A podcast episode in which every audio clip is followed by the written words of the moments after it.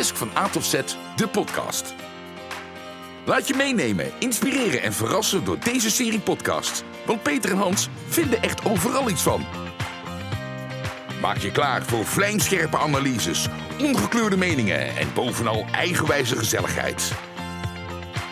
Dit is Disc van A tot Z, de podcast waarop je wel zit te wachten. Van, van harte welkom mensen eh, allemaal. Ehm, ik, ik zit nog eventjes alleen hier, dus ik ben even kijken waar Hans zit. Hans? Hans, waar ben je? Oh, ja, komt-ie. Wat was je nou aan het doen? Ja, daar ben, ja, ik was nog eh, in gesprek met iemand aan de bar. Dat kan ook wel niet Ook anders leuk, dan dat, ja. hè? Nou, ook Hans, van harte welkom. Ja, dankjewel. En Eh, welkom aan onze, onze luisteraars. Ja, nou, En de mensen hier Ja, weet je. Hans, de, de, je bent zelf schuld ook. Dan mag je de aftrap doen. Waar gaan we het vandaag over hebben? Nou, wij gaan het vandaag over eh, gedrag hebben en vooral het voorspelbaar maken van gedrag. Het voorspelbaar Het maken voorspelbaar van gedrag, maken dat, van dat, is, gedrag. dat is een interessante. Ja. Dat, nou, ik zal het je nog erger vertellen. Wij zaten vanochtend in de auto. En toen hadden we het erover van, goh, de luisteraarsvraag van vandaag. Wat zullen we daarmee gaan doen? Mhm. En eigenlijk sluit er eentje wel heel mooi aan. En pak hem eens even bij de Hans, die luisteraarsvraag. Dat is wel Ik, zo handig. ik, zal hem, ik, ik zal hem er even bij pakken. En ook meteen aangeven dat we normaal gesproken de luisteraarsvraag wellicht aan het einde van een aflevering doen. Maar we hebben hem vandaag specifiek met een reden aan de voorkant gepakt. De luisteraarsvraag van vandaag. Nou, Ik lees hem even letterlijk voor. Hoi Peter en Hans. Kunnen jullie in het kort uitleggen wat DISC eigenlijk is en hoe het werkt? Ja, en een ontzettend terechte vraag ook. Hè? Kijk, we hebben de eerste podcast natuurlijk opgenomen met een, een heel mooi thema als leiderschap. Eh, maar ja, het heet Disc van A tot Z. En daar heeft deze luisteraar ook verdraaid gelegen. Ook, hè, dat, eh, het gaat notabene over Disc, Disc van A tot Z. En dan is het wel zo handig om eh, wellicht ook de mensen die nog niet volledig in het Disc-verhaal zitten... om die een klein beetje op weg te halen. Maar laten we het ook een klein beetje doen. Laten we niet te verzanden in te veel theorie. Nee. Maar laten we op, op hoofdlijnen even uitleggen hoe het model werkt. En wat het model eigenlijk is. Nou, We hadden het over voorspelbaar maken van gedrag. En DISC is dus een gedragsmodel. Het brengt voorkeursgedrag in kaart in een specifieke situatie of in een specifieke omgeving. ja, eh, eigenlijk maakt het gedrag voorspelbaar Ja, absoluut. en inzichtelijk. Ja. Zodat je er bewust van bent. En, en los van, zeg maar, voordat we verder inzoomen op de inhoud, denk ik dat het wel goed is om aan te geven dat DISC een waardeoordeelvrij instrument is. Het zegt niks over goed of fout. Er zit geen verkeerd gedrag in, er zit alleen ander gedrag in, als bijvoorbeeld de medewerker waar je mee samenwerkt of de partner waar je thuis mee communiceert. Dat is helemaal waar wat je daar zegt, Hans. Toevoeging is dat natuurlijk het DISC-model en hetgeen wat je meet met DISC helemaal niks zegt over persoonlijkheid, over karakter, over vaardigheden, over kennis, kunde, competenties, over IQ. Nee, Het zegt enkel alleen iets, en dan herhaal ik jou, het voorkeursgedrag van iemand in een specifieke context. Niet meer en niet minder Ja. dan dat. En Hans, dat doen we door middel van vier letters volgens mij. Hoe zit dat verhaal in elkaar? Het model is DISC en elk gedrag heeft specifieke kenmerken. Ja, En als we dat heel kort neerzetten, dan kunnen we beginnen met de D. En de D is iemand die heel daadkrachtig is, doelgericht, die dingen op feiten baseert en die ook dynamisch is en die ook wel graag besluiten neemt. Ja, welke kleur koppelen we daaraan? Daar koppelen wij de kleur rood aan. Rood, helemaal goed. Zal ik de I voor mijn rekening nemen, Hans? Ja, dat kun, je, dat kun je ook heel goed duiden, dus dat moet je vooral doen. Ja, nou, ik, ik, zie, ze- ik zie ze voortdurend om me heen natuurlijk. Ja. de I staat voor inspirerend, invloedrijk, interactief. Hè, het zijn mensen die heel erg relatiegericht zijn. Die heel erg van het samenwerken zijn. Maar ook wel van gezelligheid zijn. Ja, en sfeer en interactie. En de- de kleur is geel. Yes? En als we gaan kijken naar het model zoals wij het vaak gebruiken, dan bevinden de D en de I zich aan de bovenkant van het model. En dat heeft tot gevolg dat eh, de D en de I in een hoog tempo dingen doen.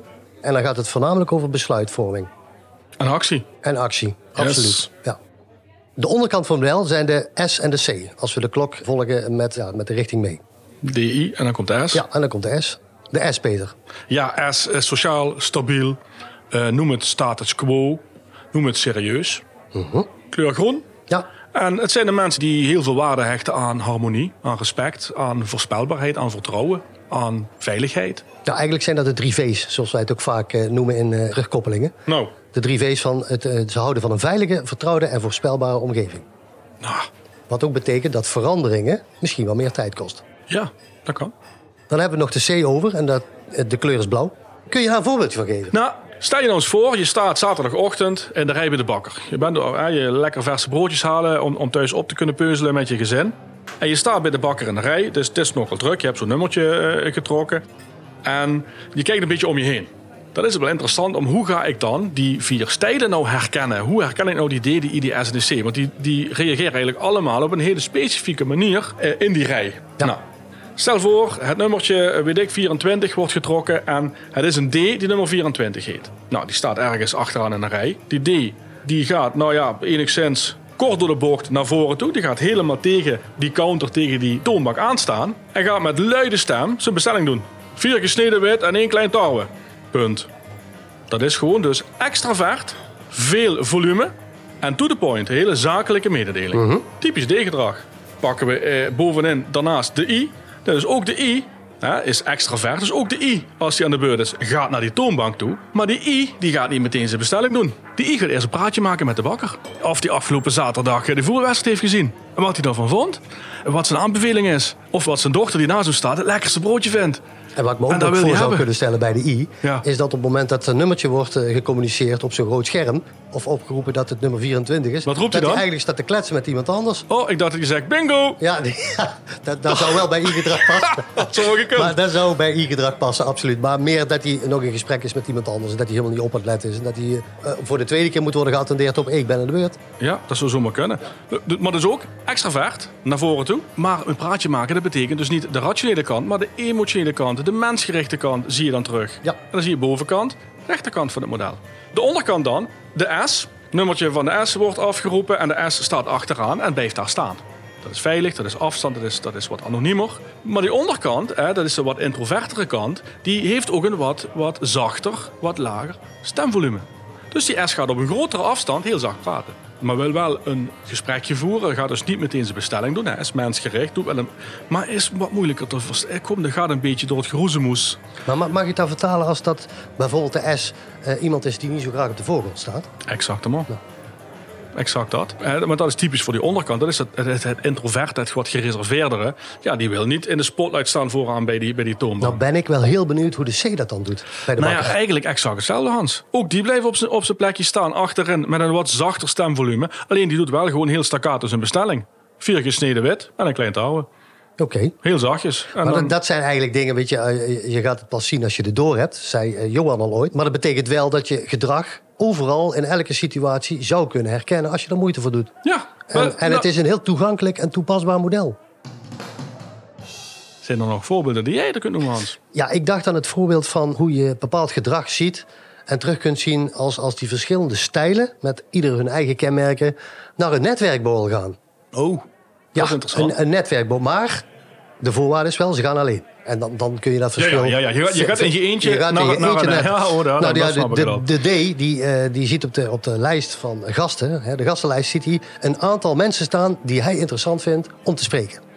En laten we zeggen dat hij er zeven op de lijst aanvinkt. Eh, En, en wat triggert hem dan in die lijst? Welke mensen, mensen vindt hij echt interessant? Waar hij zakelijk iets mee kan. Ah. Waar hij resultaat mee kan boeken of waar hij een afspraak mee kan maken om iets voor elkaar te boksen. En, en die loopt naar zijn, eh, naar zijn bureau. En die pakt zeven visitekaartjes, want hij heeft zeven targets gedefinieerd voor zichzelf. en die stopt zeven visitekaartjes in zijn zak. En als hij dan binnen loopt, dan gaat hij in eerste instantie zo snel mogelijk op zijn doel af nadat hij een kopje koffie heeft gehad. Juist. En hij stelt zich voor, geeft een kaartje en zegt: Mag ik jou volgende week een keer bellen, want ik wil graag met jou een afspraak maken. Ja, oké. Die gaat niet vragen hoe het thuis is, eh wat voor auto iemand rijdt. Die gaat niet het sociaal gedeelte in. Die gaat voor zijn doel. En zijn doel is een afspraak maken, kaartje weg. Doel nummer twee. De I die gaat naar een netwerkbijeenkomst en die staat te trappelen om daar naartoe te gaan. Want de I die kan daar nieuwe contacten op doen. Die kan de interactie, de sfeer en de gezelligheid aantreffen. En die vindt het ook fantastisch om nieuwe mensen te ontmoeten. Dus die staat eigenlijk in de starthouding te trappelen. Eh, op het moment dat hij binnen is en zijn kopje koffie heeft gehad, sluit hij zich ergens aan bij een, eh, een willekeurig clubje. Waarvan hij denkt dat het een gezellig clubje is. En vervolgens, als hij merkt dat er een interessant persoon tussen staat, komt hij tot de ontdekking, de I, dat hij zijn kaartjes in de auto heeft liggen of nog op zijn bureau. En weet je waar de I mee wegkomt, Peter? Nou. Die scheurt een stukje van het tafelkleed af. Die schrijft zijn nummer op, die vraagt het nummer aan de ander en die geeft dat. En daar komt de I mee weg, want het is ook een soort van luchthartigheid wat de I met zich meeneemt. En gunfactor is De er. gunfactor is Ja, hoog. Maken makkelijk contact. En ze zijn ook levendig en soms te.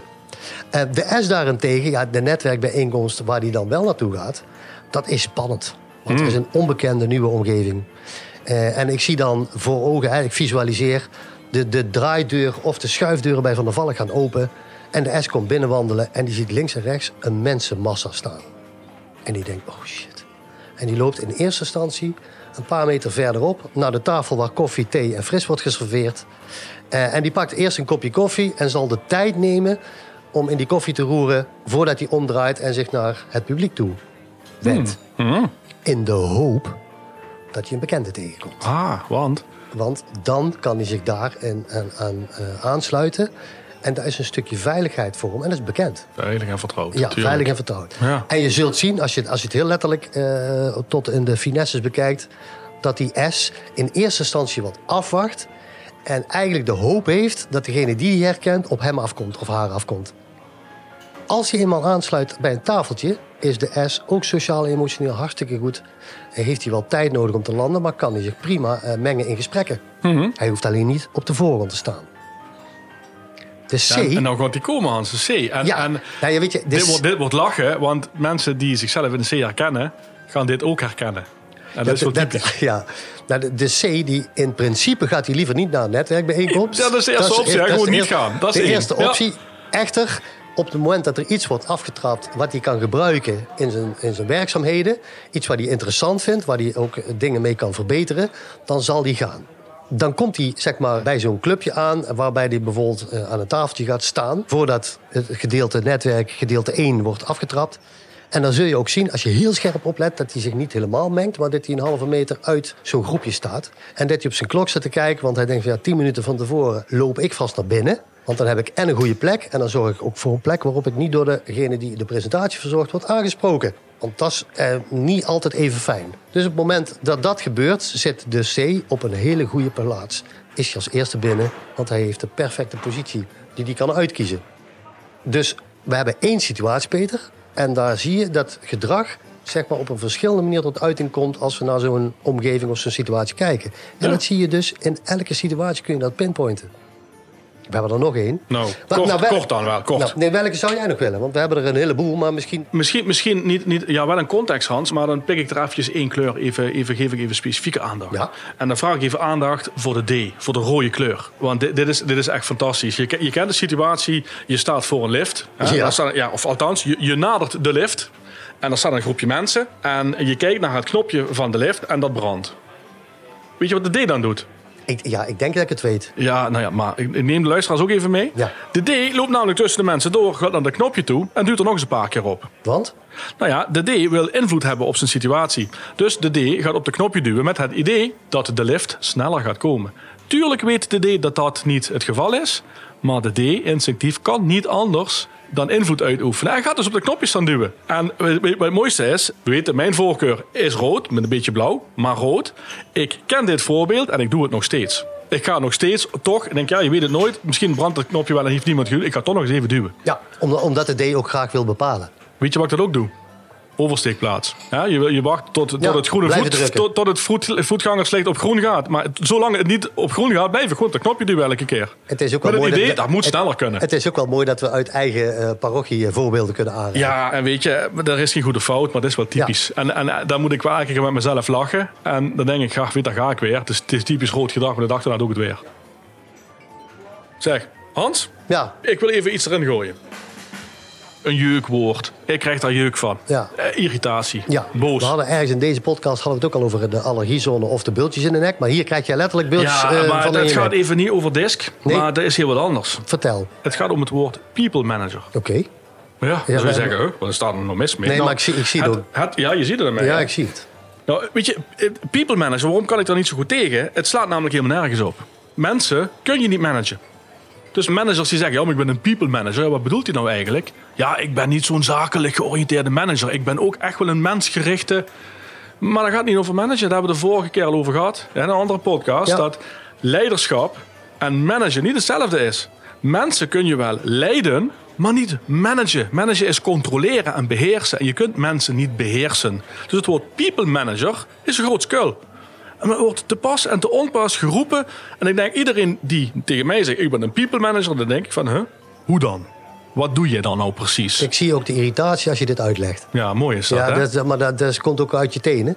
En waarbij ik dan ook meteen van de gelegenheid gebruik maak om te verwijzen naar onze andere podcast. Want daarin hebben we leiderschap en manager eh, zeg Ja. maar benoemd. Nou, du- dus ik, ik maak er even gebruik van. Hè. Dikke tip, alsjeblieft, mensen, doe het niet meer. Gebruik dat woord people manager nou gewoon niet meer. Ik doe mensen tekort. Maar weet je, er zijn natuurlijk in ons Nederlandse taalgebruik een, een fix aantal woorden geslopen. En vaak zijn dat Engelse woorden. Hmm. Die te pas en te onpas worden gebruikt. Maar ik wil toch een, een aanzetje geven om ook iets Nederlands even ter discussie te stellen. Want daar krijg ik jeuk van. Nou, Waar wij tegenwoordig heel vaak horen, en noem het maar te pas en te onpas, zoals jij het net hebt gezegd, is dat mensen ergens een plasje over moeten doen. och, scheetig uit. Ja. Daar word ik echt, ja, sorry mensen eh, voor degenen die het gebruiken. Ik hoop niet dat iedereen zich nou geschoffeerd voelt, maar ergens een plasje over doen vind ik echt zo'n verschrikkelijke foute zin. Het is ook vies gewoon. Ja, eh, ook dat. Ja, tenminste, ja. Maar dat wordt te pas en te onpas gebruikt om ergens een besluit over te nemen. Ja, dat, dat er nog meerdere mensen een besluit moeten gaan nemen. Ja, want Ja. Er, weet je, er is een plasje, maar dan moeten Jan, Piet en Marian en Harriette moeten daar allemaal nog een plasje over doen. En dan kunnen wij pas een besluit nemen. En wat zegt iemand dan eigenlijk over het besluit van die ander? Vul het maar in. Wa- waardeloos. Ja. Want anders je- noem je het niet een plasje doen natuurlijk. Hè? Ja, maar we laten, laten we niet te ver uitwoorden, maar dat zijn woorden. Ach, ja, en dat nee, is taalgebruik waar ik echt, eh, nou ja, Ik sluit me er letterlijk bij aan. Hans. Ja, oh, Maar- oh, oh, dus ook bij die? Niet meer doen. Ja, niet meer doen. Nee, stoppen. We doen nergens meer plasjes over. We zeggen gewoon, daar moeten nog een aantal mensen ook een besluit over nemen. Voilà. Hoe moeilijk is het? Zullen we er nog eentje pakken? Ja, wie? Eh, Jij of ik? Jij. Oh, ehm, Ik zag dat jij een hele grote lijst had, dus eh, ja, nou, weet je waar ik ook moeite mee heb, Hans? Is met, en dat is een term. De term zelfsturende teams. oh ja. Daar kan ik ook echt helemaal niks mee. Weet je waarom niet? Ja, dat ga je me ook uitleggen, denk ik, maar ook aan de Nou, luisteraar. let- op, komt ie. Het bestaat niet. Het zelfsturende Ho- hoezo team. bestaat dat niet? Teams zijn niet zelfsturend. Ja, maar leg eens uit. Men, nou, teams zoeken namelijk altijd naar een leider. Formeel of informeel. Dus als je een zelfsturend team hebt, zeg je dus eigenlijk... we hebben geen direct leidinggevende. En wat gaan ze dan doen in hun team? Gaan ze iemand anders leiderschapseigenschappen toebedelen... waardoor ze toch een leider hebben. Alleen die leider heeft geen hiërarchische mogelijkheden... kan dus geen besluiten nemen... waardoor dat de besluiten waar naartoe gaan... naar een toch aanwezige leidinggevende op een hoger echelon. Die dan met grote afstand vierkante besluiten mag nemen. Met andere woorden, jij zegt zelfsturende teams bestaan niet. Nee, mensen, mensen hebben, hebben leiding nodig. Mensen willen leiding hebben. Mensen willen, wil- mensen willen heel graag volgen. Ja. Mits op een juiste manier dat gebeurt. Hè? Dat moet duidelijk zijn. Maar dan willen mensen heel graag volgen, want dat voelt fijn. En als ze niks te volgen hebben, moet iedereen voor zichzelf besluiten gaan nemen. En dan wordt het lastig. Dan wordt het heel lastig. Dus ook hier, groot pleidooi, stop met zelfsturende teams. Zet er gewoon een leidinggevende bij en zorg dat hij zijn werk goed kan doen. En dat mensen op een fijne manier kunnen volgen. Helder. Niks mis mee. Hans, we hebben het natuurlijk gehad over DISC, over wat voorbeelden hè, uit het dagelijkse leven. We hebben wat irritatiefactortjes de lucht ingeslingerd. hè. Ja. Dat is altijd, altijd, fijn om, om dat even, even kwijt te raken. Maar ik stel voor dat we heel wat anders gaan doen. Oké. We hebben namelijk dat rad hier staan. Dus ik stel voor, geef de rad eens een flinke slinger. Even wachten. Komt-ie.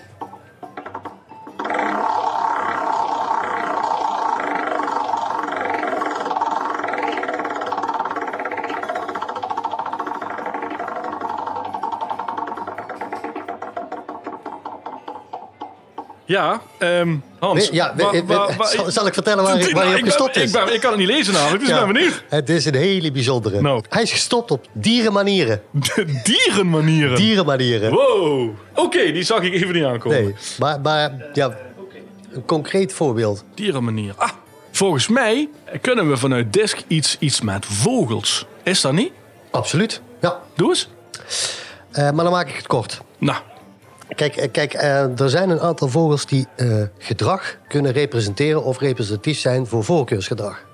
En als je gaat kijken naar de D, want ik begin weer linksboven en ik ga gewoon met de klok mee het rondje af. da, dat is wel zo handig. De D wordt voornamelijk getypeerd door een adelaar. En een adelaar staat voor een bepaalde daadkracht. Die wordt ook al vrij vaak imposant afgebeeld. Mhm. Eh, heeft een eh, redelijke spanwijdte. En op het moment dat een adelaar honger heeft... dan ziet hij ergens een paar honderd meter verder in het veld... twee oortjes boven de grassprieten uitkomen... en in een schuin rechte lijn gaat hij op zijn doel af. Hoppakee. Hij werkt die muis of het konijn naar binnen. Vinkje erachter, klaar. Een adelaar vliegt hoog in de lucht. En die, dat betekent ook dat je alleen maar dingen zeg maar, globaal kan waarnemen en op hoofdlijnen kan zien. Wat er onder het bladerdek gebeurt, kan een adelaar niet zien. Hij neemt actie, daadkrachtig. Hij heeft er geen last van dat hij bijvoorbeeld een muis heeft verorberd, want hij is rationeel en hij had honger. Hij heeft dus geen sympathie met, met dat konijnengezinnetje wat zonder vader nee, overblijft. Als Nee, een bordje minder gedekt moet worden voor, eh, voor de familie muis, dan, dan heeft hij daar geen last van. Hij heeft één doel, hè? En dat is Eten. over, overleven. En, En- daar moet alles verwijken. Het is een roofvogel. Als ik ga kijken naar eh, de i, wat is er nou als vogel zeg maar, representatief voor de i, is het een papegaai. Een papegaai is een druk, levendig beestje, kleurrijk en bont gevederd. Klets graag, is graag aan het woord en wil ook graag gezien worden. En die papegaai, dat wordt wel eens verward met dat hij dingen napraat. Dat dat een negatieve Nou, dat- eigenschap dat is. is niet zo natuurlijk. Nee, wat er daarmee gebeurt, en als we dat even typeren op i-gedrag, dan is het dat hij afstemt op dezelfde golflengte als zijn gesprekspartner. Waardoor hij makkelijk een hoog gungehalte heeft en makkelijk contact maakt. En ook gewoon verbaal heel erg actief is. Ja, verbaal actief en, en ook overtuigend in eh, de dingen die hij zegt. Dan hebben we nog de S. En de S wordt getypeerd door een duif. Een duif keert graag terug naar de bekende plek. Dus als je die ergens loslaat, je hebt hem meegenomen in de auto... en vlak voordat je ergens een parkeerkelder in duikt, denk je... ik laat die duif los, vliegt die linia terug naar de plaats die je kent. Want? Of het, hij houdt van veilig, vertrouwd en voorspelbaar. Nou. En een duif zit vaak in een groep. Ja, Dus dus ook in een, een, laten we zeggen, een teamspeler. juist. Dan hebben we de laatste, dat is een uil. Nou, een uil is in staat om zijn hoofd een beetje 360 graden rond te draaien. Waarmee hij, als hij op die tak zit, zijn omgeving scant, observeert en op de juiste manier in kaart wil brengen. Exact. En die uil is ook een roofvogel. Alleen, daar zit een andere dynamiek in als bij de adelaar. Maar ook daar, als het gaat over ratio en eh, feitelijk... een roofvogel die heeft geen last of eh, weinig moeite met sociaal-emotionele dingen. Dus als hij honger heeft, dan schiet hij die dak af... en dan gaat hij ook weer een muis opeten, of veroveren. En dat zijn de vier verschillende. En daar herkennen mensen ook vaak, als ze in die beelden denken... Maar Hans, die uil, Ja. die eet niet elke muis op. In tegenstelling tot die adelaar. Die schiet dat op wel elk- die doet dat dynamisch en Kijk, die uil die is natuurlijk heel efficiënt. Die zit 23 van de 24 uur op die tak om zich heen te kijken, alles in zich op te nemen en te analyseren. Maar als hij honger heeft, dan komt hij er vanaf en pakt hij een muis. Heeft hij geen honger, mogen alle muizen doorlopen. Voilà. anders bij de adelaar. Die elk konijn wat hij ziet instinctief moet pakken. Ook als hij geen honger heeft. Ja, dan moet het konijntje toch gepakt worden. Eet hij maar niet op. En bij beide gaat het over overleven. En als we het nou vertalen naar diskgedrag. Dus de D heeft altijd een mening. En geeft ook altijd zijn mening. Ook ongevraagd, ongepast en ongewenst. En dat is eigenlijk hetzelfde gedrag als ik eerder benoemde met op dat liftknopje duwen. Dat, dat, dat liftknopje is een konijn. Dat, hij kan niet anders dan instinctief erop duwen. Weet, ook weten dat het geen zin heeft. Dat is wel heel typisch D-gedrag. Ik denk, ik vul hem even aan. Hartstikke fijn. En het, het is ook vaak het visuele plaatje wat mensen dan blijven onthouden. En daarmee hebben we de slinger op dierenmanieren afgerond. Daar, daar vind ik, ik vind het een mooie. Absoluut. We- Weet je wat nou het mooie is, Peet? Ehm, we hebben het over gedrag voorspelbaar maken. En Ja. ook in de aflevering die wij vandaag hebben... is er ook weer een stukje voorspelbaar. Want we zouden graag willen weten wat Kruif hiervan vindt. Dat is feitelijk onze vaste afsluiter ook. Zo is het ook. Dus dat is heel voorspelbaar. Kijk, toeval is logisch. Hè? Dus als je je gedrag voorspelbaar maakt, wordt communiceren makkelijk. Want het zit erop, Het jongen. zit erop en ik vind het eigenlijk jammer. Eh, het, het, het begint eigenlijk steeds leuker te worden. Peter, voor de luisteraars eh, en, en Ja. de vragen die ze wellicht aan ons willen stellen... of waar ze graag een antwoord op willen... waar kunnen die luisteraars terecht? Oh ja, is een goeie. Twee opties. De eerste via onze website. Ja. www.disk-academy.nu slash Podcast. Of mailen naar podcast.disk-academy.nu. Komen ze bij ons binnen, gaan we ze behandelen, kom je vanzelf wellicht een keertje voorbij. En we gaan ze eruit pikken. Het was ons een waar genoegen vandaag. Dankjewel voor het luisteren. Dankjewel en tot de volgende. Tot de volgende. We wensen Ciao, jullie ciao. een kleurrijke dag. Bye bye.